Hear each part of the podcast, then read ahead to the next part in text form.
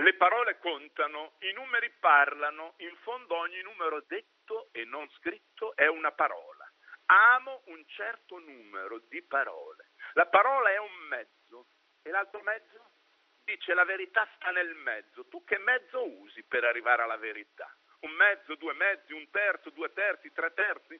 Sembra un podio infinito, un'installazione artistica dove nessuno può vincere e il suo piazzamento altro non è che una frazione, tre primi, e non parlo di cucina per favore. E se si parla dei secondi non si intendono i classificati, ma il tempo appunto, con le sue frazioni, come quattro quarti, che ha anche la musica in sé.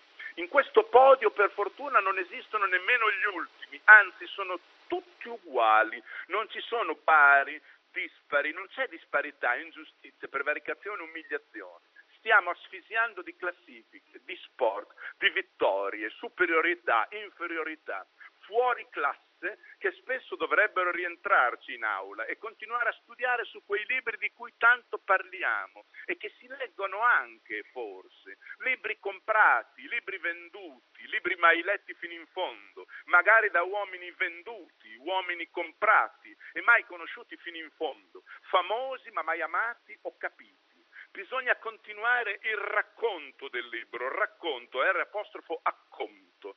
Quello che leggiamo è solo una rata.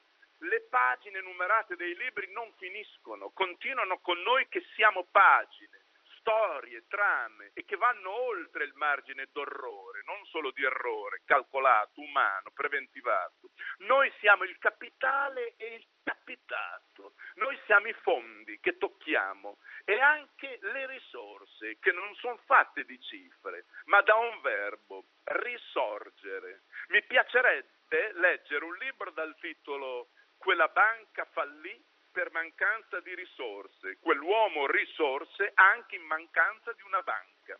Se qualcuno ce l'ha, lo dica in redazione, qua. Grazie.